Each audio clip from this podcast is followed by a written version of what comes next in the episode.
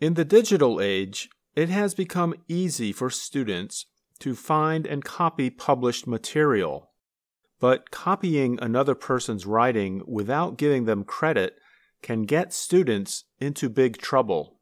Copying another person's writing without giving them credit is called plagiarism.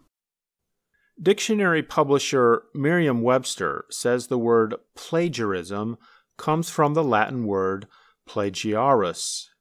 It means kidnapper. But now we use it to describe someone who steals words rather than children. In the United States and other Western countries, universities have rules for avoiding plagiarism. But learning to correctly follow these rules can be difficult for some international students. Why do universities and publishers care so much about copying even very small parts of someone's writing? American copyright law protects original works of authorship, including books, movies, music, images, and artworks. It also extends protection to computer software and architecture the owner can sell the work or permit others to use it. The idea is that copyright helps society make progress. If people can make money by owning their creations, called intellectual property, then more people will want to create original works. The law permits the unlicensed use of copyrighted works, called fair use, for activities including criticism, comment, news reporting, education, and research. However, there are some limitations. In education, students can include a very small part of copyrighted works in their writing and research if they provide credit or citation to the original creators. Many universities, such as Harvard, even urge students to give credit to information or sources of ideas they get from conversations with professors or other students. Harvard even warns students about copying themselves. That is, they cannot hand in the same work for more than one class without the permission of their instructors. A failure to do so is considered plagiarizing. Just as it is easy to copy, it is also easy for professors to know if a student has plagiarized. First, there are computer programs that compare students' papers to large databases of published writing. The programs can identify whether students have copied published writing. Second, if English is not a student's first language, a professor might recognize a change in vocabulary and writing style. This could bring more attention to the student's paper. The punishment for plagiarism can vary. Professors could simply warn a student not to do it again, lower their grade, or they may fail the student in that class.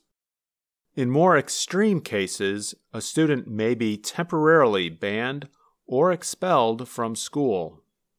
Some international students in the U.S. struggle to avoid plagiarism and learn the rules of citation. Part of the difficulty is due to cultural differences. Some cultures do not have a long historical and legal tradition of protecting intellectual property. In these cultures, knowledge has been considered something common to everyone without ownership. In others, copying is seen as showing respect for the writing and thinking of experts rather than themselves. If English is not a student's first language, sometimes finding words to express complex ideas could be difficult. Thus, copying becomes the way the students try to express their ideas.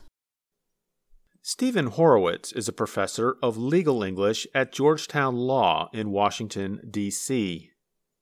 In an email to VOA Learning English, he said, I've talked with students from Middle East cultures who have explained to me that they often are not expected to cite because a lot of things they quote are so familiar to everyone that there is no need or expectation of citing. Horowitz said, I know on occasion some international students will use quoted text because they feel like their own words can't do justice to the meaning in the quoted text and feel like it's not their place to suggest alternative text. It's often a challenge to explain to international students the need for citation even in sentences when you don't use quoted text, he added. There are free tools to make citations easier for students and to avoid plagiarism. Zotero is a free open source program that helps organize all the research a student may use. For example, it can automatically create citations and combine them into a list.